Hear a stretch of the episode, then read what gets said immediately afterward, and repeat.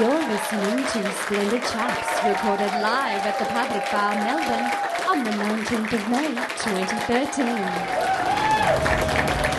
Brave heart, listeners.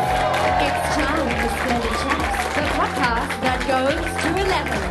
Please welcome your hosts, Splendid Chaps, both of them, Ben McKenzie and John Richard.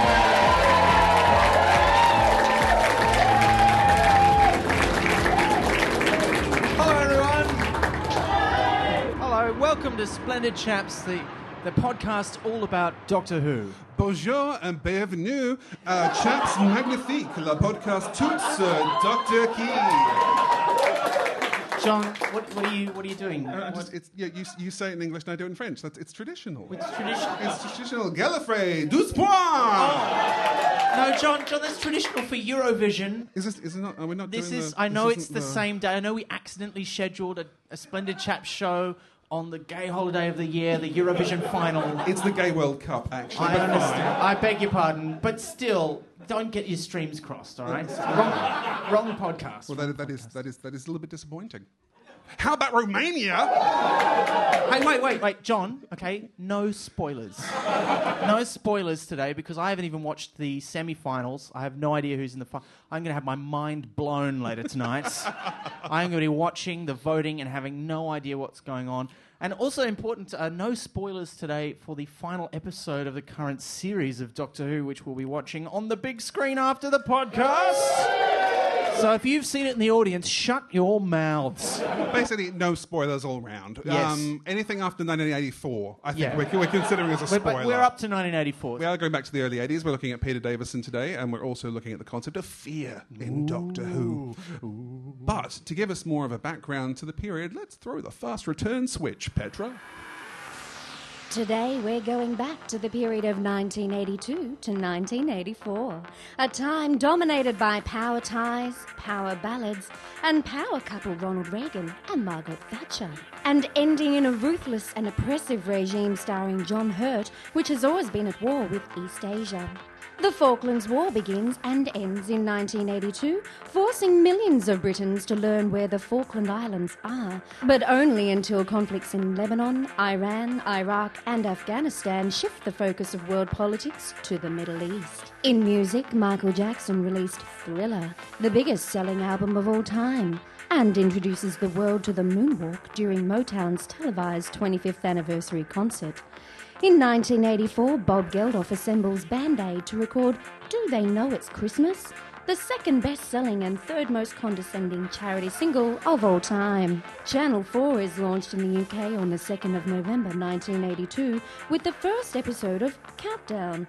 For Australian listeners, we mean the Tea Time Letters and Numbers quiz program, which we imaginatively called Letters and Numbers.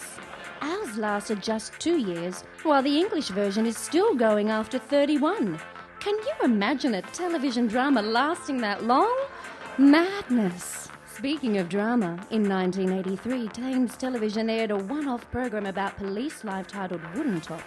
The story of Police Constable Jim Carver's first day walking the beat with WPC June Ackland in Sun Hill. They ought to have made a whole series. In 1984, Michael Grade becomes controller of BBC One. I'll explain later. Technology takes leaps and bounds as everything gets electronic. In 1982, the Commodore 64 is released and becomes the best selling personal computer in history. It's followed two years later by the Apple Macintosh. Also in 1982, the world's first wild computer virus is discovered called Elk Cloner. It was spread between Apple II computers by floppy disk. In 1983, Ronald Reagan announced that the Global Positioning System, previously a military only technology, would be made available to civilians so that they too could have something to swear at in their vehicles. Back in Australia, Bob Hawke becomes leader of the Labor Party in a drinking contest and, shortly after, Prime Minister. The High Court blocks the building of the Franklin Dam. Dick Smith circumnavigates the globe in a helicopter. Medicare is launched.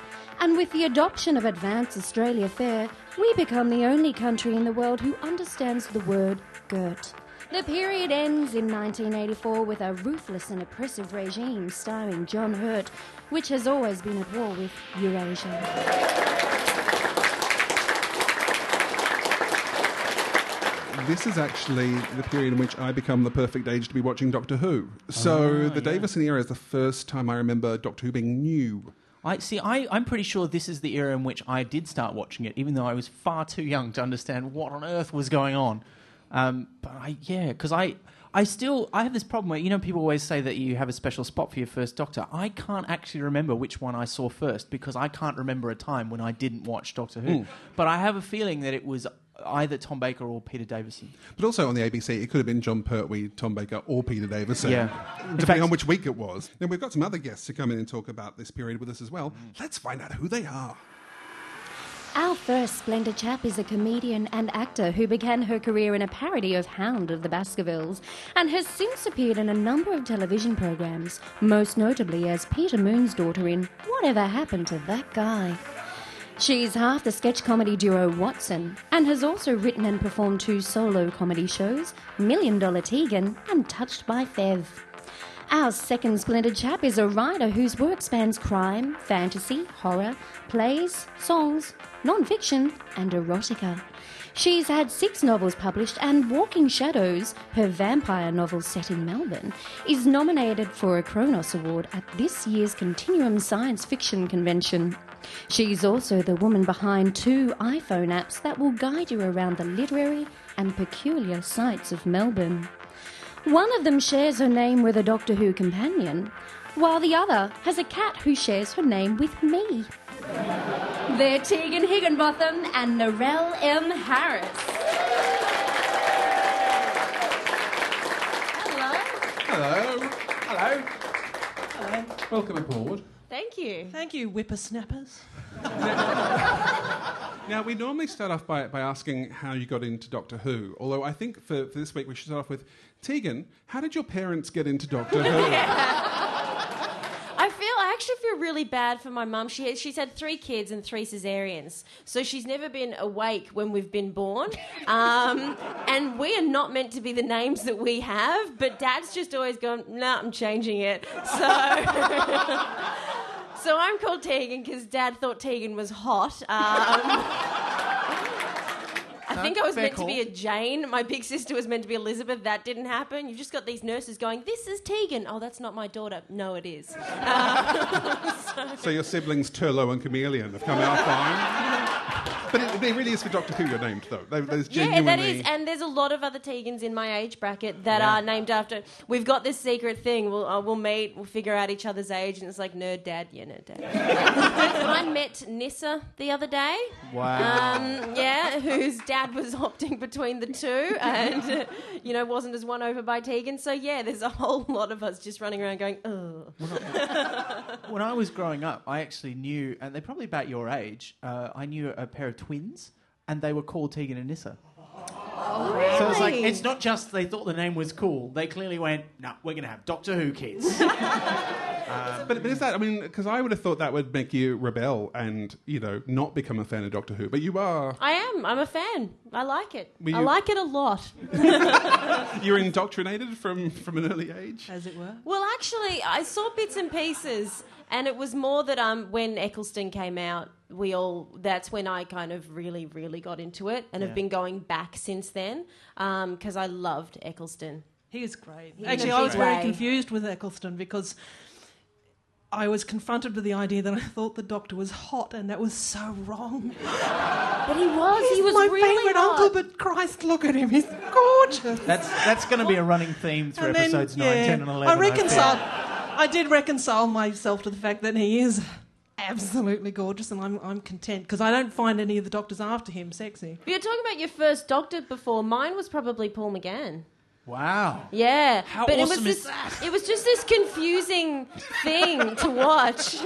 It would be confusing if you'd never seen the show before and you uh-huh. decided, I'm going to watch this Doctor Who movie. And it was- Surely they've made it for a new audience. What's all this stuff? And I really love him as well. So He's I, great. yeah, I- that wasn't as satisfying as Eccleston, but yeah, I've got a soft spot for him as well. Probably a good time to remind everyone that Splendid Chaps is a safe space where there's no There's no wrong, Wrong way. way. to like Doctor Who. No, that's true. Although that's close. So Narelle,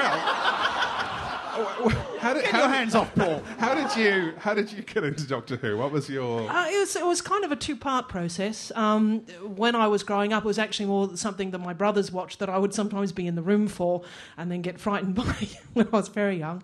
So Pertwee would have been my first doctor. Um, but the one I remember most clearly um, was uh, Tom Baker.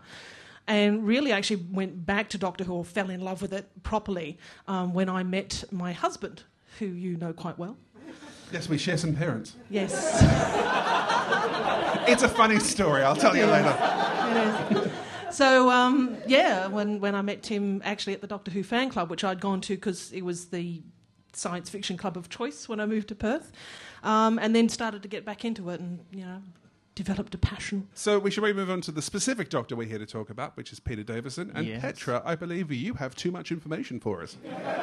Why, yes, John, I do. Peter M.G. Moffett, spelt with an E, no relation, was born on the 13th of April 1951, making him exactly 100 years younger than Robert Abbe, friend to French chemist Marie Curie, and the man who introduced radiation as a treatment for cancer. And exactly one year younger than Ron Perlman, friend to French director Jean Pierre Jeunet, and the man who introduced the Fallout video games. Spooky. Peter's father, Claude, was an electrical engineer from Guyana in South America, and his mother, Sheila, was born in India, where her father served in the British Army. Peter studied at the Central School of Speech and Drama and chose the stage name Davison to avoid confusion with director Peter Moffat, spelt with an A and two T's, no relation, who would later direct him in three Doctor Who stories. Peter's proper television debut came in 1975 with three episodes of The Tomorrow People. He played Elmer, one of three aliens who have learned about human culture via cowboy movies, while American actor Sandra Dickinson played his sister Emily, who had their mama torture him with electronic tickling boots. All three wore white afro wigs and tried to kidnap one of the Tomorrow People as a bride for Emily. Ah, the 70s. After 18 months working in a tax office, Davison returned to TV in the 1920s romantic drama Love for Lydia in 1977, and the following year landed his breakout role, young vet Tristan Farnon in All Creatures Great and Small.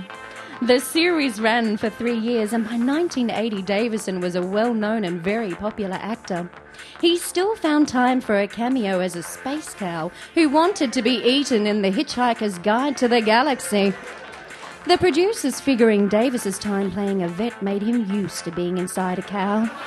After All Creatures, Davison had leading roles in two successful sitcoms, Holding the Fort and Sink or Swim, both of which ran for three years, overlapping with his time as the Doctor. He hesitated to accept the offer from Doctor Who producer John Nathan Turner, aware it would be a challenge and a big responsibility. This was driven home after he said yes via telephone and organised a press call, only to find his casting announced on that evening's 9 o'clock news. The day he joined the series, he met Patrick Troughton in the car park of the BBC, who congratulated him and advised him not to stay for more than three years.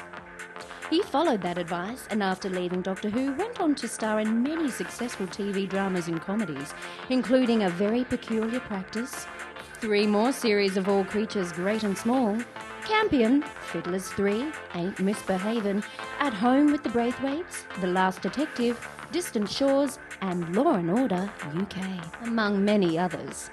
He has never forgotten his time on Doctor Who, however, and returned to play the Doctor in two Children in Need specials, Dimensions in Time in 93 and Time Crash in 2007, and more than 60 audio adventures with Big Finish Productions.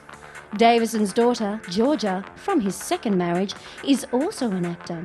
She auditioned for the role of Rose Tyler before finally appearing in Doctor Who as Jenny, the Doctor's daughter, alongside David Tennant, to whom she is now married. Davison has two grandchildren through Georgia, with a third on the way. Davison now lives with his current and third wife, actor and writer Elizabeth Morton, and their two sons, Lewis and Joel, in Twickenham. You know, I, I know we said this uh, last episode, but it really is nice now that we don't end every biography with a With a death. death. I'm Yeah. really loving not bumming everyone out. Yeah. Yeah. I gotta say too, going back to watch the stories for this episode and just loving them. Like I watched so much Davison, love that period, and I got all excited because even the things that don't work um, have good ideas behind them. Like I found myself going, I can defend anything in the entire Peter Davison era, and then Nyssa walked on screen. I thought, well, I'm sure she's very nice, John.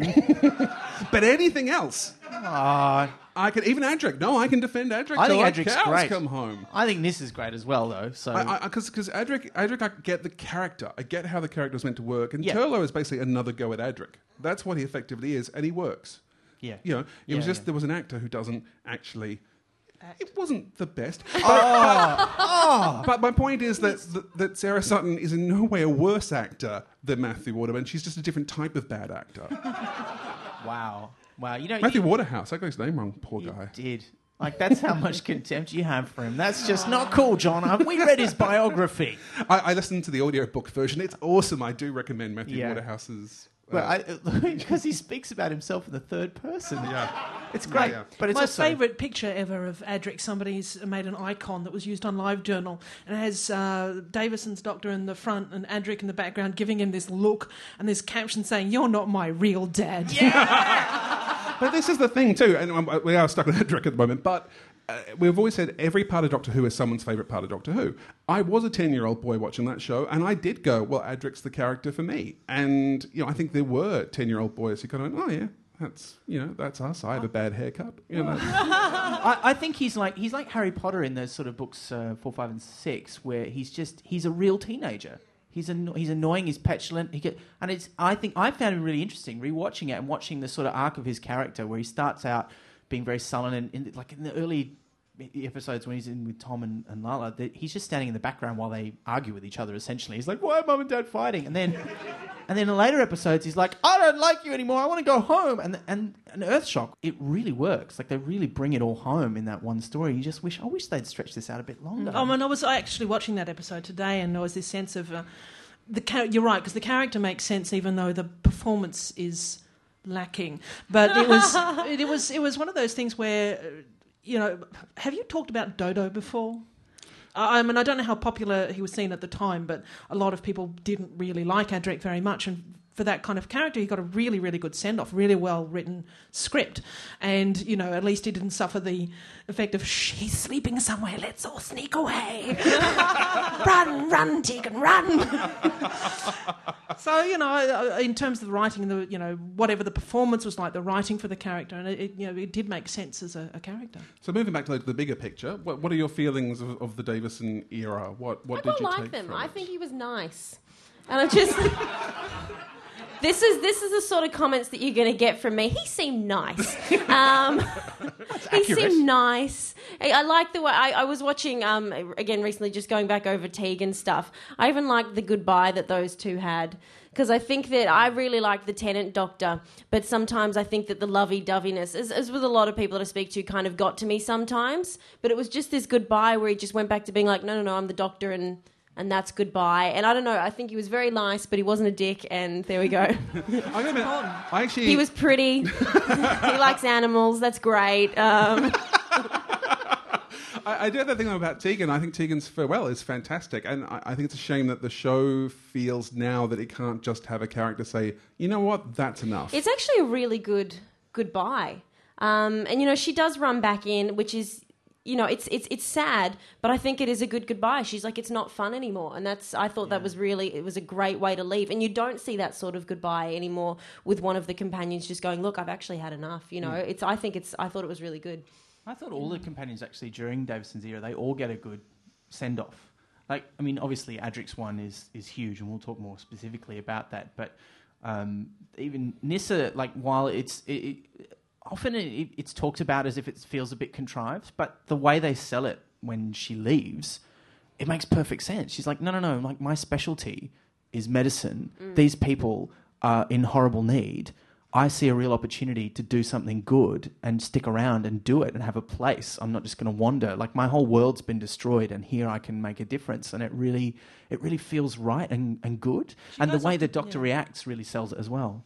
I mean, I've always liked the idea that the Doctor trains people to go away and be their own hero. Yeah. So uh, at its best, I think. So I think it also treats the whole thing with a lot more respect. That whole Nis is going to go somewhere where she can actually do something instead of it all just being that, woo, we're just going to fuck around and have fun. And you know what? I actually think that's quite a lovely way of doing it. Yeah, it, w- it would have been probably a little had a little more gravitas if she wasn't wearing a nightie at the time, but, uh, which was an unfortunate decision for that show. But otherwise than that, yeah, I totally agree. The whole period, though, does have a really interesting um, appreciation for the characters. Like, it's done quite low key, but the show obviously has a lot of respect for these people, and so they don't just go, "Hey, I'm getting married to that guy." You know, they they actually Yeah. they they tend to leave Le- for Leela a reason. syndrome. Yeah, Yeah. But yeah, they leave for a reason. It's connected to who they are. It's connecting to the, the characters. The other thing I was noticing when watching it, and this is maybe more as a contrast to now, is that the the show now feels very much it's about the doctor, it's about the companion. Mm. Back then, it was often about the people whose world he was landing in.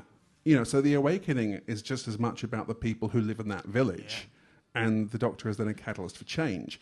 And I found that really interesting that the show had a, a quite a, a respect for the other characters' There story. there is a slight, not a, there is just the way that the doctor does fly around. It does all seem just so. Let's just go check stuff out. There is a little bit of a lack of respect for the people in those worlds, and I think you know they're just seeing it as a bit more of a game. Whereas, yeah, when you actually do consider that they're going to be intruding on a on a on a thing that's already established. That's that's not there as much now. It is more of just a bit of a game and flying around and all that sort of stuff. I feel now that that speech that shows up in Human Nature, where um, Joan says, "So hang on, if you hadn't come here, none of this would ever have happened. No one would have died." And it does feel a bit like the show is now, in a way, like comic books, where the supervillains only exist because of the existence of the superhero. Yeah.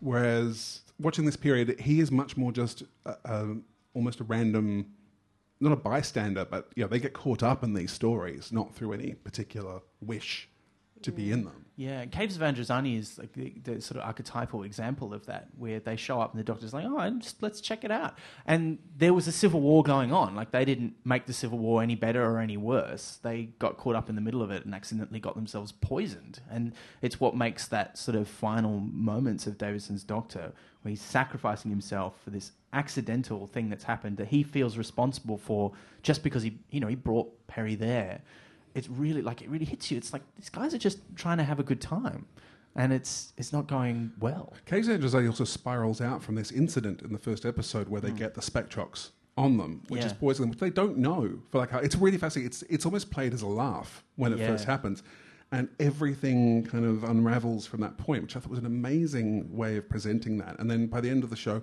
the planet is tearing itself apart. Like everything is falling apart by the end of the episode. It's it's so well done. Yeah, it's a, it's a reason why. I mean, you know, it's one of those things that it always comes up whenever they do you know polls for the best story ever. It's always right up there near the top, if not number one um, anymore. But it used to be all the time before the new series came back, and and it just yeah, it's this amazing piece of drama, and it really sells. Also, like you were saying, nowadays they've got a very different take on the relationship between Doctor and companion. Mm. But back then, it was so clearly it's like Elizabeth Sladen says in her interview on More Than 30 Years in the TARDIS. She, she talks about how, you know, the Doctor was my best friend. I would have done anything for him. And in Caves of the Androzani, you see, you see the reverse of that, where the Doctor's like, no, no, like, Peri's my friend. She trusted me to go on an adventure. And if you watch, like, Planet of Fire, she actually signs up to just go away for three months because that's how much leave she's got left. And now she's on an alien planet. She's been poisoned and she's going to die. And the Doctor's like, there's no way I'm letting that happen. Like, this is supposed to be fun. I'm supposed to have changed my ways after Tegan's left. I'm going to really try and sort this out. And it's just, it's, yeah, it's really beautiful. One thing I will ask though, because you went nice when you were describing him, and he has been accused in, in some ways as being bland. Do you think there's any basis? Um, I don't know. I wouldn't have called him bland. I don't know. He was he was a younger guy, and I think no, I wouldn't. I wouldn't say bland. I don't know. I just think that he was young and he was nice. Um, He always struck me. Um, in the first couple of years as being less sure of himself, more timid, and of course that echoes a little bit that Troughton could be like that sometimes. Um, I actually was, I thought it was such a shame that he left after three years because I thought he'd really hit his straps because he was an old old man in this young body, and that's something that they're doing again now. But I really because he had his little um, Geppetto glasses, and I loved it when he slipped on the Geppettos and went all old man on us in that young. Tim Brooke Yeah. Taylor body. so I was watching it today. You've got Tim Brooke Taylor hair. That's not attractive. so he, he was throwing back to the first Doctor, and then yeah, so he was like he started as Troughton and then turned back uh, into the first Doctor. I, I liked that, and then he left before he got a chance to really run with that idea. One of the things I thought was interesting watching them again, though, was that he really sells danger. Like, there's a lot of stuff that, uh, especially towards the end of the Tom Baker era, he'd become indestructible, I think, to the viewers. And Davison's like, no, this could kill us. Like, he's there, there is just this terror that he manages to put forward. Um, the cliffhanger at the episode three of Caves of Androzani, which I think is one of the best yeah. ones ever, Yeah. which is where he's basically going to crash a spaceship to, like, Yeah. you know, he's not going to be stopped. And it could be horrendously melodramatic, but he totally sells it. Yeah. Yeah, he does, and he's got. I, I, I agree with that. I, also, it's interesting you talking about he's bringing back Patrick Troughton because he he said explicitly that what he did because he remembered watching Doctor Who as a kid, and he mostly remembered William Hartnell and and uh, Patrick Troughton because they were the doctors on TV when he was young, and he uh, went back and rewatched the show and purposefully put a bit in of all the previous Doctors except Tom Baker because he's like, well, I want to be different to Tom Baker. And it was mostly Patrick Troughton. But you do see those cranky moments come out. But there's lots of little things that he does that I love. Like one of the things that um, whenever he finds out what's going wrong, the Peter Davison doctor always just has this little moment where he sort of stares off into the distance and just goes, oh no. He's like, but I can't tell anyone in case I'm wrong. I'll just wait a little bit. Oh, it's true. and then and then he and then he'll turn to everyone and goes, ah. And he also he gets exasperated. Like he's got so much energy. He struggles to. It feels like sometimes like he's holding all this stuff in, and then and then when the bubble bursts and he gets angry, like when the cyber leader provokes him, and he's just like, "Don't you get it? Why you, are just crappy Cybermen?" Like, and he, he has a go at them. It's like, yeah, that come. You believe that it came from somewhere. It's not just the script says be shouty, which um, certain other doctors maybe do, uh, but not, but not Peter Davison, and I, and he really as, a- as sells a- that. Yeah, as an actor, he had a lot of texture and depth, so he could bring it back and be very quiet and be very convincing. He didn't need to tap into the melodrama. I think Tom Baker often just relied on the melodrama, and he did it really well. And he, his Doctor always felt like an alien, and maybe that's one of the things that that um, Davison's Doctor feels actually more relatable as human, and you know, because his performance is more subtle. Um, so you've got to be paying more attention, and there's there's more vulnerability, and you know he is sort of nice, but I think that niceness as a concept comes from the fact that he's vulnerable and a little bit timid and very aware of his responsibility for all the people under his care, and how he's screwing that up quite magnificently at times. Yeah. I think the whole production's an interesting period because I get the feeling they are reacting against what the show was before. It's like they're all trying to do that. They're all trying to go, well, how do we do that not like that? Yeah. And so you end up with things like um, not only is the Doctor different, I think Tegan, who is one of my all-time favourite companions, Hey. it's just so great to have a companion who Braveheart me. calls the Doctor on his bullshit. Like that's just awesome, Yeah. you know. And and even down to you know sort of little things like the types of stories they're telling. It's a period in which there's a lot of villains who aren't really villains, which is a very Moffat kind of thing now as well. Uh, boredom propels the villains in at least two stories, which I thought was really interesting. You know, so great. the look of it is completely different. I was just I was just fascinated to watch it and see how the show changed. Even Earthshock, and weirdly enough, on the DVD, everyone's going, "Oh, they hired Beryl Reid as a space captain. What a terrible idea!" She's brilliant. Genius idea. She's is what it genius. Yeah, She's like, we're getting there on time. Where's my tea? You're like, yes. yeah, ex- exactly. Damn I- right. I'd obey her orders. And they're all they're going, "Oh no, a, a spaceship captain should have been this kind of person." No, that's the point. That's why you hire Beryl Reid Yeah. Because she's not that kind of person. The whole series is fascinatingly doing those games. And reading about the decisions, like why they made those decisions, like John Nathan Turner writes that, um, you know, by the end of the Tom Baker era, you had Lalla Ward and K9 around. So you had like an extremely capable time lady and a robot dog mobile supercomputer. And he's like, why are they ever in peril? Why don't they just look at each other and go, I think we've got a B 19, you know what to do, right? That was what his quote was. He said, We had to change it. We had to go back to having companions who had like the audience viewpoint and could ask the questions and, and give them an in. And then the idea that Tegan would be like a sort of older sister to the two younger companions, which is a I think. Sometimes this era gets unfairly maligned as neighbours with roundels, they sometimes call it, which I think is unfair because the, that human drama, I think it's great because the focus is not on that drama, but it adds so much to have just a little bit of it in there. Just makes it so much more real and it makes the stakes feel real and you really care hmm. about what's happening. And I think that's what this era of Doctor Who does so well. I do wish though that they hadn't done the whole "these are the uniforms for the dolls" kind of That thing. was weird, and that wasn't it? because that that that makes what should be realistic human drama in this science fiction setting and makes it artificial because you go, oh, here we are, and we've got Tegan in a that uniform must have smelled so rank by well, the yeah, time mean- she left. yeah. I, I agree that is weird that you wouldn't get a uniform or your schoolboy uniform unless that's your thing. But um, Well, he didn't. Uh, clearly, Turlough didn't get out of it, even though he was like in his late twenties. Yeah. It reminds me of some film I saw once ago. They make you dress like that? No, they let me dress like that. but but again, the idea is really interesting. Just that John Nathan Turner wanted to have. Uh, he wanted to sort of make them archetypes, and I, I, I, th- I think it's uh, the wrong idea, but I think it's an interesting idea. He deliberately wanted you to know this is this character, and that's what they look like, and it's an interesting, yeah, it's a good concept. a good nice costume designer could have done that with having slightly different costumes yeah, every week. yeah, yeah. But the whole way through, Tegan was just trying to get back for her first day of work. So you Yeah. know, maybe she was just expecting any How time. un-Australian of her. She was. It's the one thing I'm just like, really, all these This is the longest things. smoko in history. She, was- she wanted to get back for her first day of work, so she was just she was prepared. She was ready to go. yeah. And then there's that one episode where, where they go, oh, I think we're back on Earth. And Tegan's like, no, I'm, I'm keen to stay. I like it here now. Why are we back on Earth? They go, oh, it's 1925. She's like, oh, yes. I'm going to change my clothes. Let's get drunk. It's, Yeah. Actually, the other thing I wanted to mention is uh, I talked last time. About I always like to look at these things and try and work out what it's telling us of the time they were made in. And I mentioned that for Tom Baker, it didn't seem to be telling us much. And I got someone correcting me saying that, in fact, towards the end of the Tom Baker era, there's a lot of stories about money start showing up. It starts showing as a as an interesting theme. Yeah. And at first, with this, I thought it was almost doing the, the very Thatcherite thing of just let's make it shiny and ignore everything. And, and then I realized there's an awful lot going on in this period involving power and class, but never directly commenting on it, apart from maybe enlightenment. Yeah. Like it's just fascinating. It kind of puts a lot of into power play and, And greed as well. And greed. Like there's a lot of characters who are corrupted through through greed or through like I mean in Earthshock the second in command is, is basically like yeah I'm working with the Cybermen for money like he's being paid and of course in Caves of Androzani the main villains are all in it for the money except Sharaz Jek who's just mental Yeah. um, wants revenge um, uh, but there's that whole I mean the, Androzani again you've got Trau Morgus, who's just all about the money, and he represents like everything that's wrong with ultra capitalism. Mm. Like he's going to close mines because they're making too much stuff. Like what? yeah, Uh, he even has the um, slicked back hair and a Yeah. ponytail, which is yeah, so very good. 80s. I, Yeah. I watched it with my uh, partner, and she hadn't. She's never watched much Doctor Who, and her main thing about Caves of Design, she just said it's so eighties.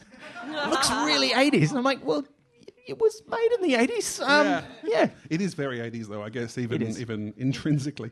Actually, the other thing I noticed too was that technology. This is a time where technology is starting coming into the home. And the interesting thing is, you start seeing companions doing an awful lot of tinkering with the TARDIS, Yes. which we'd never seen before. Now the TARDIS has become a thing you can understand and plug things into. Yeah, like Nyssa, for, particularly, who is you know supposed to be an, an alien from a much more advanced civilization than Earth and knows lots about science. She does all kinds of stuff with the TARDIS to the point where in Earth Shock she basically admits that I can more or less fly this thing, but I don't quite know what I'm doing. But but she does everything else. Like she can detect electromagnetic fields. She can so, you know operate the scanner. You do everything except properly fly it. But then even the, The doctor, doctor can't do can't. that. And this is one of those eras where um, th- I think this is like where they start to have the thing where it's like, well, maybe he can fly it, and maybe he can't, and it's just sort of on a story by story basis whether or not they've gone somewhere on purpose or not. The About Time books claim that it's in this period in which the last ever uncontrolled flight happens in the classic series. That in fact, every episode after this, he gets where he's going. Yeah, right. You don't really notice, but he just, yeah. That's true. I guess that's true for, for Baker and uh, McCoy, isn't it? Yeah. It hasn't previously been one of my favourite eras, but the more we talk about it, I go, oh, you know, I think I quite like it in retrospect. I must go watch some more.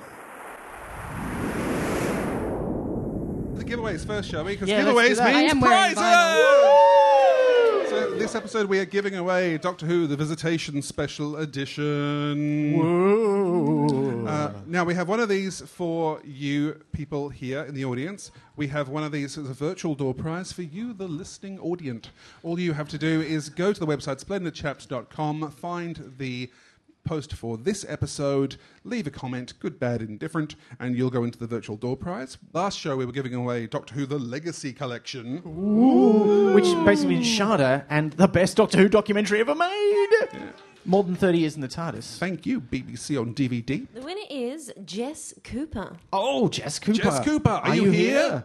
Damn, now we have to pay Didn't for win postage. now. Oh no, it's, we're recording Read this. your She won. No, no. Yeah, so Jess Cooper, well done. You will be getting that in Hooray. the mail. Hey! I have a feeling like we shouldn't contact her. We should just uh, say, listen to it and find it. Because how exciting would that be? Actually, the last person did, did that did happen to.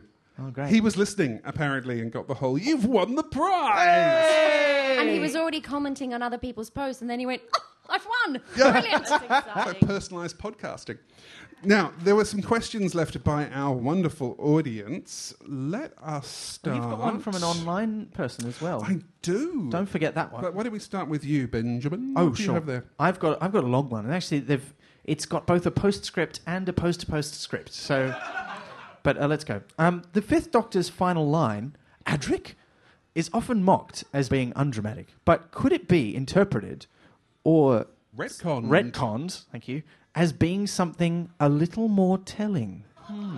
What are they trying to say, John? Well, weirdly enough, I, I, I think it is. I, I don't know. I, I unless I'm misreading them, I think the point is meant to be that it is. It it is is, his dramatic. guilt. It is a dramatic. I Yeah. think it's a dramatic. I moment. always thought so. The- What all- else all- are they trying to suggest? Yeah, all the spinning heads are going around, and rather than him going, "Wow, look at all the spinning heads," he goes, "Hey, you're the one I killed." Yeah. Like, oh, I feel really bad. Yeah, because it's playing on his mind since Tegan left, and he's like, oh, because he says, oh, oh, it seems I must mend my ways. Like I left the Time Lords because I didn't like the way they lived, and now I'm like surrounding people with death and destruction. As it, cause, and it comes back. The theme. There was a great online essay that I found.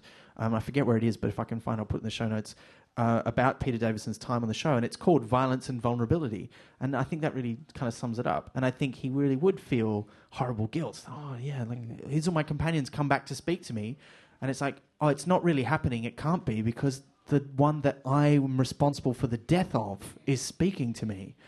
And of course, he would be like, Adric, shit. Actually, while we're on this, I probably should go to the question which came in from the website. Nathan actually left us a question in advance uh, about Earthshock, saying, I remember as a kid watching this when it originally aired on the ABC and being utterly shocked and horrified. I'd never witnessed a companion death, although since discovered there had been others, and couldn't believe it. The final moments of Adric's smashed badge in the credits was one of the defining moments for me about Davison's era, though I guess I've kind of identified with Adric in a way as he was young and a bit of a nerd, etc. Uh, I'm wondering how the death of Adric affected the panel when they first saw it, either originally or later, which I think is the same point. And I remember being shocked. I, I remember Yeah. genuinely it was a it was a shock. It's also weird that back then we really didn't know what was going to happen on television until it aired, which seems odd. The Cybermen was a surprise, which Although now you say that, but Doctor Who is one of the few shows where you might know what had happened uh, before you eventually got to see it because there were so many books about it. Even though you couldn't go on the internet in those days and, and read an episode synopsis, I had, by the time I actually watched Earthshock, I think I probably had four or five different books that told me exactly what happened in it, um, including the novelization, obviously. So I, I knew, but I think I still, I didn't know about the silent credits, I don't think, the first time I saw it. And I found that really affecting. It was interesting watching it again because you know I I didn't like Waterhouse as a performer, um, and I didn't really identify with Adric as a character, and I feel almost slightly resentful of the fact that you made me care about. About someone who for whom I cared very little, but and, and I'm so very impressed with the writing. Um, actually, even watching it, I was thinking Waterhouse wasn't as bad as I remembered. He wasn't great, but he had a, there was a few moments. I think the director really got the most out of everybody for that story. Um, but there was this, yeah, the, this sense of, and and sometimes I can feel this as a writer too, watching all kinds of shows. But sometimes the writing will transcend the people who are saying those words. You don't always get great actors. You don't always get time to film something really well and get the shot that you want. But here was a story and here was a death that was meaningful and that you you have all these moments and it's so drawn out you keep almost being saved you keep almost having it work out, and then it keeps like you know they're really kind of pushing your buttons, but really really well on it. So I, I in terms of missing Adric, I, I never have, but I thought it was beautiful writing and a really really well done ending. So certainly as a writer, I have nothing but admiration for how that story went and how it ended. I thought it was really, really, really well, well done. And the silent credits, which I've seen before in other shows, um, even before then. I remember a silent credits episode of The Sullivans. Um, But I, I've always liked that as a technique for respect for a, a, a, a profound death that had re, sort of meaning to it. So, yeah. John Nathan Turner was apparently copying Coronation Street, who had Oh, also no, no, they'd done the same thing with silent credits for death. Yeah, Tegan. I thought good. no, I did. I did, but in a different way. In a different way. I thought because I've watched these ones from a very different position. I've gone back and watched bits and pieces, so I never had that. Uh, you know, now hearing how much there's not a lot of love for Adric, I didn't have that love for Adric ever. But I think it was important that there was a death, and it was sad. It's a very sad episode, and silent credits get to me. Oh my god, they're not doing music. Um, it, it is a sad episode, and it's a good episode, and I think it was good that he died. You know, it was important that he died. So I actually did think good when I saw it because I, I understood the bigger picture and what that meant, and it was important that a character died. I, I just the only other thing I'll say about the death of Adric is that I, I liked Adric, but I could never forgive him for the fact that if he had succeeded, we would still have dinosaurs today. Good point. What were your postscripts very quickly? Because we're, Oh, we're the running out of time. postscripts. Uh, postscript uh, regarding Tegan's departure and the complaint that nobody just decides to leave. I give you Martha. Yeah, she decides to leave, but she decides to leave because she's in an unrequited love affair, which I think punctures that a bit. Because I, I, I was really disappointed because I liked Martha the first three episodes, and then when it became a, oh, she wishes she was in love with the doctor, but they're doing this. No, no, no, his love affair with Rose is going to be the big thing forever. That's what it became about. And she didn't decide to leave because she'd had enough. She decided to leave because she was in a bad relationship. Mm-hmm. That's what it felt like to me, anyway. Actually, that's quite a strong thing to do, though. Oh, it is, yeah, and I think that, but I think it's a different thing, and Yeah. and I, I just would have liked to have seen him. I've had this discussion with, with Tim before, this idea that you're getting very annoyed with everybody going into the TARDIS and falling in love with the Doctor. But I thought, but oh man, tell me any man or woman who wouldn't be taken away on that kind of adventure and then go off and have like everyone would have a huge crush on that man. You know, whether or not it's going to turn to a love affair, but I would crush on him so hard for taking me away and showing me adventures. I mean, I've crushed on him now, and he, I've not actually been in the TARDIS. You know, so so in that sense, I don't think it's unrealistic that that somebody travelling with the Doctor would have this just massive time travel boner for him. Um, it's just Time travel Fair boner. enough. Fair enough. And, and your PP. Uh, we did have a PPS. Uh, I know a guy who was named after Adric. True. True and tragic, I would suggest. Well, it's actually quite a nice name. but I think Petra, you've got you've got a card there, Petra. What's yours? On that note, this comment is props to Tegan. I can sympathise as I'm Callie, named after a psychic warrior princess from Blake Seven, who happened to look a lot like my mum.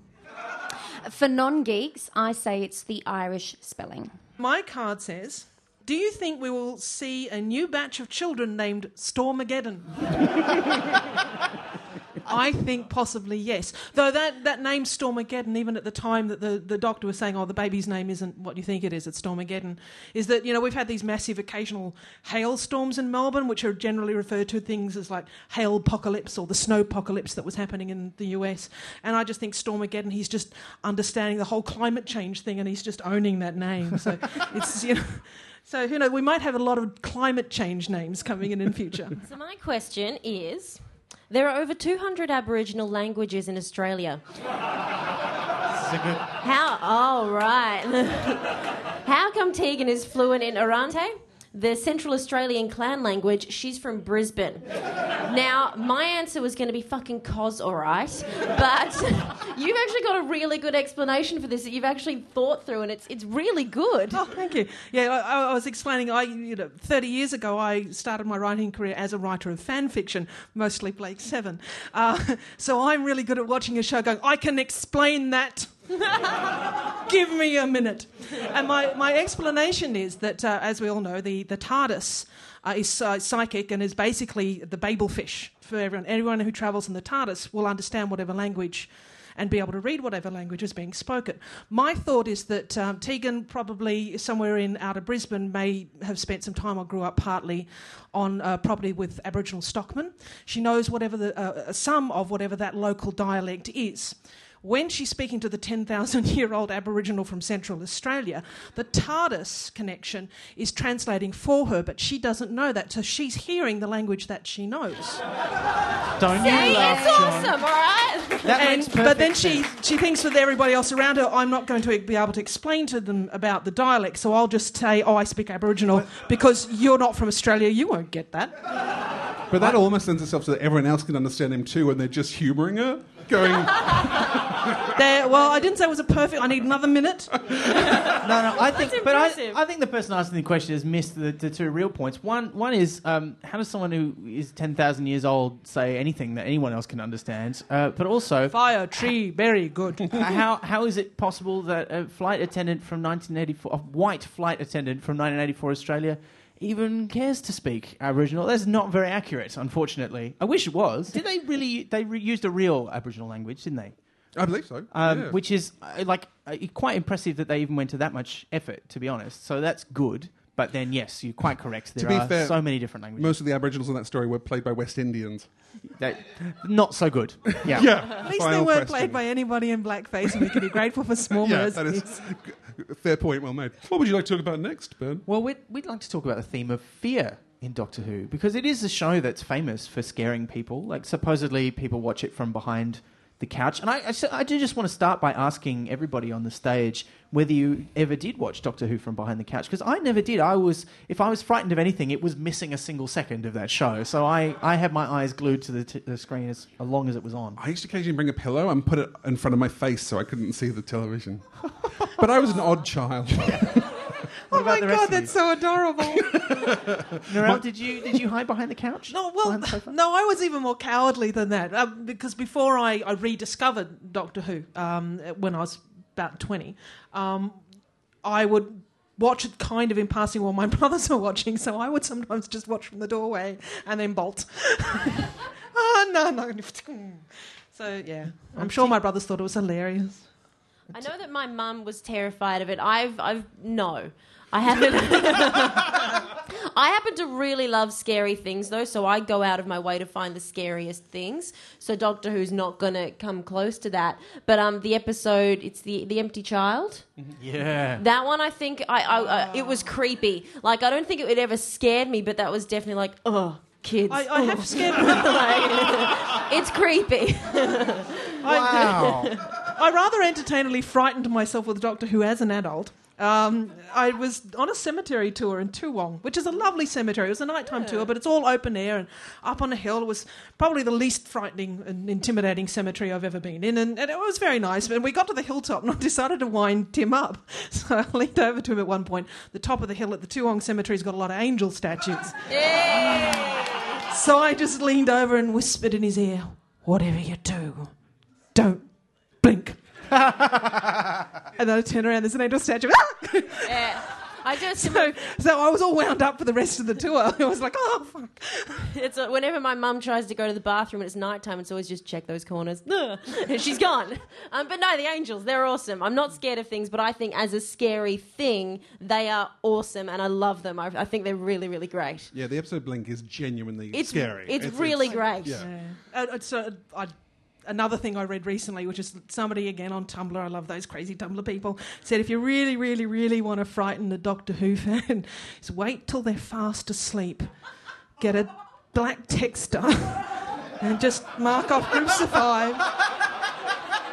Put the texture in their hand and then wait. Petra, what about you? Did you did you ever hide behind the sofa watching Doctor Who? I generally sat on the sofa myself. Um, no, I That's, that's a sensible way to do it. I agree. That's what they're for. Yeah, uh, look, I think uh, along with the panel, um, Blink was definitely the episode where it wasn't sort of hiding, but it was definitely that You were holding someone's hand at the time. maybe. when I rewatched it for this season, I watched it with my partner who'd never seen it, and yeah, she was like, "Oh, and she's quite calm right up until the first bit where it kind of zooms in on someone's face. They blink and it turns around and you see it closer up. And, you're it's like, really "Oh, like yeah. yeah. that horribly aggressive, scary face. Yeah. Yeah. And I actually played that game with a child once. Um, if if Tansy's God. out there, you'll remember this. But um, her little girl was uh, we were playing in the park, and I'm always quite confused about what to do with children. But I know that she's a Doctor Who fan, so we decided to play Blink. And the idea was that you cover your eyes. And then Uh, just, you know, uncover your eyes and see. It's like playing peekaboo, but with a fear aspect. And it was the question is like, who could get closest to who and make them squeal? And I found that strangely frightening. We, uh, it might just be that I don't know what to do with children. But gosh, so close. but yeah, it was good. She enjoyed. it. Rayleigh thought it was great. Yeah, she had heaps of fun.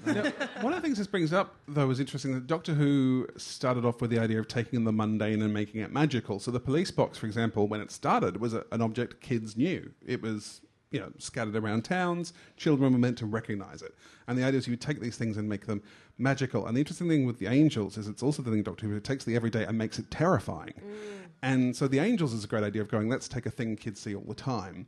Um, you also have, you know, store dummies, I shop don't dummies. shop dummies anymore. Yeah, you know, um, you take maggots and make them huge and you know, scary. A crack in a child's wall. This this thing where Doctor Who I think works at its best when it takes everyday objects and just puts dread into them. Yeah, Mary Whitehouse used to get so upset about that. The interesting thing about Blink was, um, and it was one of the first episodes I watched coming back into it in the new series, and that started me. And then I went back and watched Eccleston. Um, the Doctor is barely in it. And is that part of the, the fear? right. The fact that you're, you know, you feel safe when you're with the Doctor and he's taking you on this adventure. Oh, so there's no safety character. No. You know that everyone could die. There's Yeah. no. Because he's not there to save the day. Yeah. Yeah, that's a good point. It's interesting too that Blink, uh, the the Weeping Angels, are cited always as one of the scariest monsters in Doctor Who. But when you think about it, they don't ever kill anyone, and uh, Even you- when they you- get you, all they do is take you back in time. They don't really. yeah, and I mean you know that's unfortunate, Oh, but except for the like a big point, except for the episodes when they don't do that. Yeah, except basically- the other thing. But I think we Blink, can all agree there. Are, the law of diminishing returns certainly applies to the Weeping Angels. Um, although I think their last appearance was better than their second one. But anyway, it is a great name, Weeping Angel. Though it's very evocative. Um, and uh, but it, it, and all, but like I say, it's like it's it's like a non-threatening threat. Like they're very frightening, and the the major fear in it comes from those shock moments where you see them suddenly closer to you, and they've got the big fangs and the claws, but they don't bite you or tear you to pieces. They touch you, and you go back in time and go, "This is weird," and then you go, "Oh, but I've seen life on Mars. I know what to do. Just blend in and have a good time." And, and everyone you meet who it's though, happened to has a good life. But that's a particularly white Anglo male attitude. As Well, a woman, true. I'd be incredibly distressed to be thrown back a hundred years in time. I'm sure if you're a person of in an Anglo country of any ethnicity, you might find that a lot more disturbing. Quite apart from the fact that you're being torn away from your family and your support groups, and you don't know the social rules, and so you know, hey there, you with your attitude. no, I. Uh, Yeah. Narelle, you are you are 100% correct to pull me up on that. But it's interesting that in the in the episode, the two people that you meet who have gone back in time and lived back through history are a woman and a non-white man. Who have no problems. I have which no is, uh, problems. It's cool for them that they had no problems. That was neat. But I wanted to mention, because that leads into, I was looking up uh, did research in fear, and there's a belief, this comes from Psychology Today. I couldn't find the original source, but it's a basic belief in psychology that there are five basic fears, which are extinction, which is the fear of death, mutilation, loss of autonomy, which is fear of being immobilized, paralyzed, separation, which is a fear of abandonment, rejection, loss of connectedness, and ego death, which is a fear of humiliation and shame. I thought it was interesting because Doctor Who always has threats of death in it, and yet that's never been the scary thing in Doctor Who. Being being threatened to be killed in Doctor Who is not the stuff that scares us. It's the abandonment and the mutilation. Like Doctor Who's always had a big body body horror, Yeah. you know, theme in it. And becoming also- Cybermen, becoming Daleks. And being mind controlled happens all the time, which I guess is, is kind of like a form of ego death because you, you will be humiliated. Like you're, you're being made to do things that you don't want to do that are against what you believe. And, and that happens all the time. And that's quite terrifying, the idea that someone could take control of you and, and yeah, change your And the, position. and the angels also, I think, feel it in separation as well. Mm. There's a lot of that. There's a lot of the idea that you will be cut off from your loved ones, like you're saying. And I think, particularly for a child, That's basically saying you're going to be left alone without mum and dad, and that is a real fear as children that we all know. They're being lost in the supermarket. You know, kind of. I think that's Or the left sort in the supermarket. wow, you are really bad with kids. That's why I didn't have any. But there is, I think, it's interesting that the fears Doctor Who play with like, has tried to play with humiliation and shame, but it doesn't quite work that well. I think for the show, whereas these ones that speak to real childhood fears, I think the show does really well. Yeah, I was thinking because I, I, I like talking about scary movies and all that sort of stuff, and I, I for a while I was always like, ah, Doctor Who is always nearly there, but they just mess it up. Like the episode that I was thinking about uh, was the Impossible Planet, and I rewatched this recently, which is it's, it's in the Tennant areas, running around flirting with Rose and all that sort of stuff, and they find themselves in the, on this space station thing uh, where they meet the Ood, who quote like to work the shaft. there was a thing on there. They've got a thing for being slaves and they like to work the shaft. Sure. Okay. okay, Doctor Who. But they Don't, do. don't They, judge their ways, Tegan. don't judge them. Well, they've always got their I just heard it their and I was just like, what? But they did. They set up so many moments where it was nearly scary. Like when they first get onto this station, there's writing that the TARDIS hasn't translated. It's like, but how couldn't it have translated? That must be so old. Oh my god! And then a door opens. It's like plasticine octopus face. It's like, oh okay, all right, it's them. And then there's another bit where the guy gets taken over by the devil, and he gets all the the black marks on his face and the red eyes, and that's actually kind of scary at some points. But then he just kind of thrashes around in chairs, and it's like, oh okay, it's not good. And the bit that really let me down was that um they, they reference Alien at one point. They go into these the ventilation shafts, and Rose actually says she's like, oh, it's the ventilation shaft. I'm like, great, they're gonna do an Alien thing. This is gonna be awesome.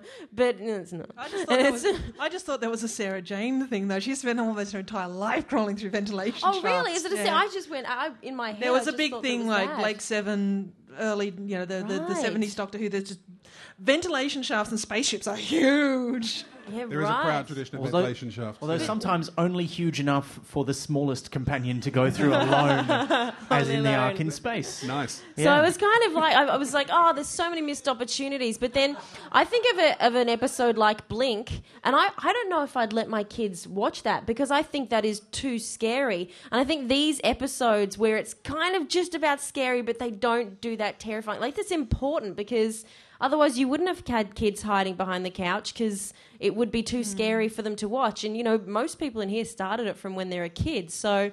I think they get that, and they've per- they've gotten it perfect. That there is always that hint of it being utterly terrifying, but they do draw back and they don't hmm. let everybody lose their shit, and that is so important. Because I, I wouldn't, I wouldn't let a kid watch Blink. But it's a safe scary, isn't it? That's the point. It Which is, I- it's I a think- good, well, safe Which is scary. great. Kids can go, oh, I can watch this and be terrified. and it's Yeah. okay, though, because there's mum and there's. And you there's know, so many things I think that are, that are, that have that scary, and it's gone too scary. Like the Batman's, I think about a lot. Kids can't watch Batman anymore; it's too scary. But I think the Doctor Who is yeah, it's this perfect level of really good jelly face Slovene sort of like scary. It's great. But I mean, I, again, you know, my childhood's a very long time ago now, and I don't always remember what it was like. But uh, as as an adult, you know, a lot of the things, the the monster type stuff, I don't find frightening. And I think as a as a, a younger viewer, sometimes you're like you know the difference between reality and fantasy. So seeing the devil, seeing sort of woogie face monsters, I mean, it's kind of an exciting thrill to be frightened of. But you know perfectly well that's not going to be something you encounter in your life, which is why things like the the, the shop dummies and the the uh, the Pertwee story where plastic comes alive and starts suffocating, spits plastic over your mouth and suffocates you to death, Including a You know, sofa. including a sofa and little plastic flowers. You know, these are things you will encounter or will, could probably encounter in your day to day life that will actually kill you, and that's actually really really frightening. That's that takes you much closer to the fear factor because that feels like it could happen, and you have to then rely know that the doctor is going to save people, but you're going to watch a lot of people die before he does. So there's that. Like I just. Um, I mentioned Mary Whitehouse before. Has, has she been explained before on this No, show? I don't think. And she hasn't really shown up before. No, she was she was a uh, decency campaigner in the UK. So she she used to complain all the time that Doctor Who was not suitable for children. Um, so she would complain, you know, in this particular um, Terror of the Autons that um, a policeman turned out to be a baddie, and it was like she was very angry about that because you mustn't let children not trust policemen. or come to that plastic daffodils or sofas or strange little um, monstrous dolls. But yeah, for me, the, the fear factor in that was that turning the ordinary, something you might encounter outside your living room and outside the television, could, if you have a vivid imagination, turn into something dangerous. So you had to kind of stick to the TV and make sure that that danger was dealt with and that the doctor had won and that was not going to harm you anymore. And I, I think that might be one of the things that drove people behind the sofa, that it was more mm. possible or plausible as a, as a threat. I just thought there was one thing as well. It didn't necessarily. It kind of did scare me. It more got to me as well. And I've blanked out on a name that's so obvious that a, the red-haired girl, Matt Smith's Amy. Amy. Oh, ugh. anyway, Yeah, that episode where she she gets left behind and she ages in that time thing, and so she's let and you meet the old Amy Pond. That episode was scary for me, I suppose, because that tapped into oh my god, Well, it's abandonment, isn't it? It's, it's the Abandonment, I abandonment think, a- thing. a So you're huge right. It's thing. that different thing, and that that for me that's a scary episode because I think that episode is so sad. 'Cause It's so sad. The ones where they lose the TARDIS is often more terrifying. And then in Frontios, for example, the first part of Frontios, they think the TARDIS has been destroyed. This idea that, that the get out of jail free card might be gone is often one of the, the more terrifying elements in this.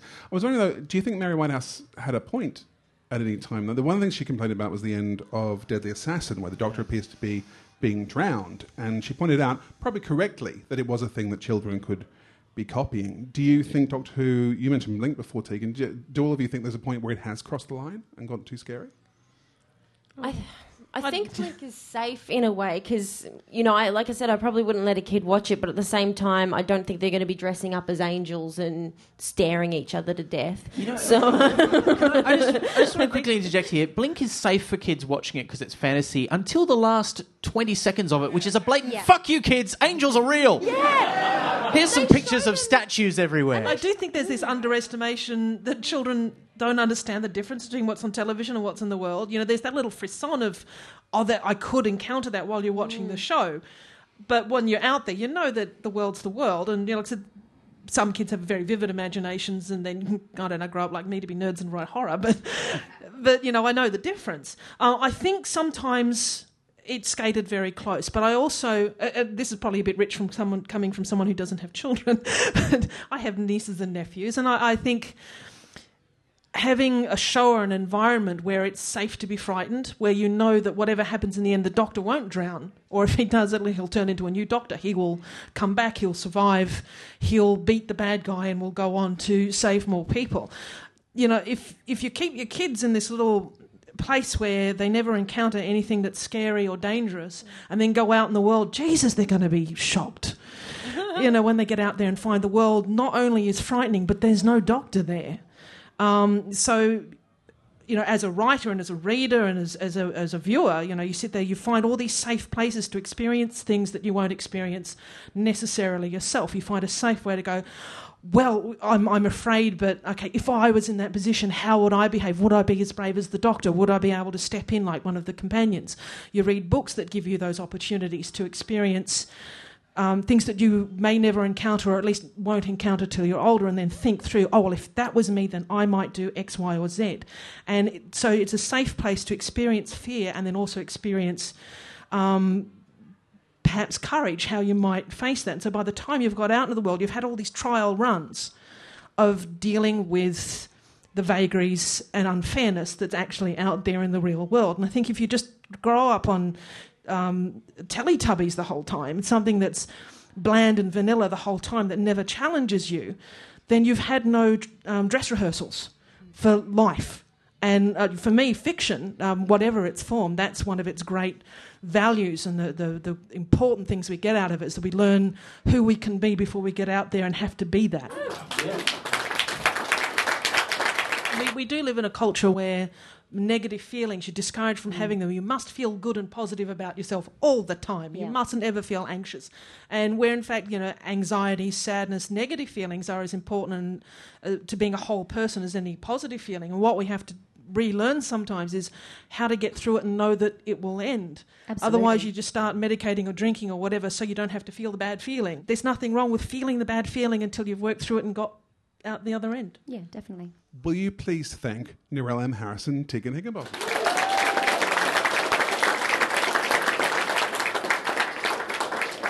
Our next show is all about the Colin Baker era and Yeah. also wardrobe and costume in Doctor Who. Ooh, we've put that under the imaginative theme title of clothes. because we didn't we wanted to make sure that you knew it wasn't just about fashion or costume design, it's about all of that sort of sartorial business, isn't it, John? Yes, and where is our show happening? Uh, it's going to be at Agent 284, which is on Smith Street in uh, Collingwood. Um, that's, we'll put all the details online. It's going to be on June the 15th, which is a Saturday, and we'll be starting uh, in the late afternoon, a similar time slot to today. Uh, and we're going to have uh, some great guests. Uh, we can only announce one because unfortunately they're not all confirmed yet, but we will have uh, Tansy Rayner Roberts. Tansy Rayner Roberts from the Verity podcast. Yes, who was uh, mentioned in today's episode of Splendid Chaps. Exciting, isn't it? So, in preparation for the show, if I wanted to learn more about Colin Baker, what's the homework list there, Petra? Your homework, should you choose to accept it, is the following. For your crash course in the Sixth Doctor, we suggest Revelation of the Daleks, Vengeance on Varos, and the Mysterious Planet. For the theme of clothes, we have The Chase, The Talons of Weng-Chiang, Robots of Death, Black Orchid, and Gridlock. Now, the chase is in there because it involves jumpers. We have talked about the miraculous properties of Barbara's cardigans before. And we will again. Barbara's knitwear. For our musical number, as you know, we often try to get someone to perform either a song they've written themselves about Doctor Who or perform a cover of a song written about Doctor Who back in the day, as it were. And tonight it's going to be one of the latter.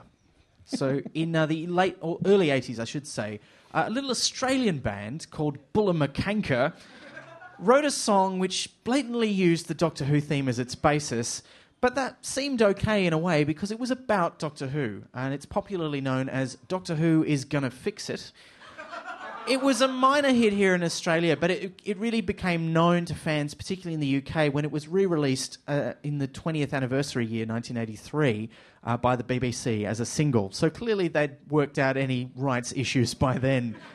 And we thought, well, we'd love to have someone perform this. It's one of the few Australian songs written about Doctor Who. There are a couple of others, but frankly, this is the best one.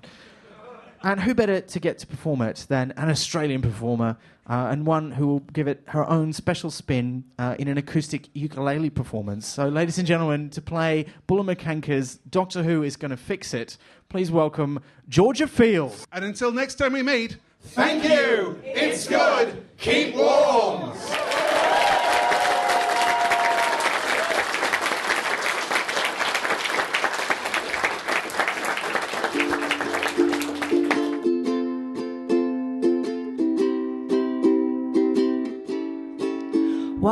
Was sitting in front of the TV set, there was nothing else to do. Along comes this amazing cove, they called him Doctor Who. It was half past six on the ABC, just before the news. No ads to interrupt me on this interspatial cruise. There was moving metal madness, a program to destroy. The doctor has them covered to thwart their every ploy. Exterminate, exterminate that evil monotone. The doctor fights the Daleks unarmed and all alone. Doctor Who is gonna fix it. Doctor Who will put it right as he moves across the galaxy at twice the speed of light. Back into the future, the TARDIS travels time with his beautiful assistant and his trusty mate K9. A painted blue policeman's booth, but when inside the doors, a vast interior complex defies dimensional laws. His robot dog is by his side, he packs a powerful punch, and he always has the answers when it comes down to the crunch. Doctor Who is gonna fix it, Doctor Who will put it right as he moves across the galaxy at twice the speed of light. Back into the future, the TARDIS travels time with his beautiful assistant and his trusty mate K9. Oh, oh, oh. The threats of time and out of space, he'll always keep in line. He'll put those fuckers in their place throughout the realms of time. The why and where of how and when, the back, beyond, and through. The what and if and maybe will depend on Doctor Who.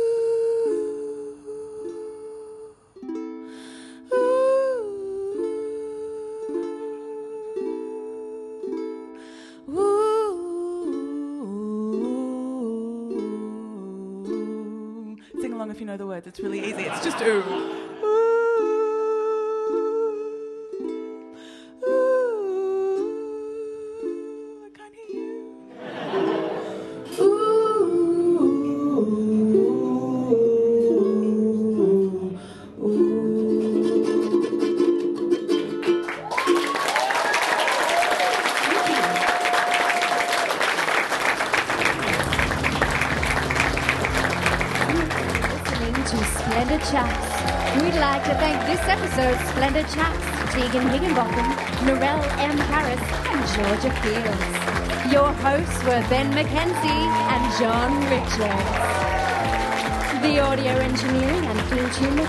By the technical wizardry of David Ashton from and Hold Studios. You can find us at splendidchaps.com and as Splendid Chaps on Facebook and on Twitter. I'm Petra Elliott. Until next time, thank you. It's good. Keep warm.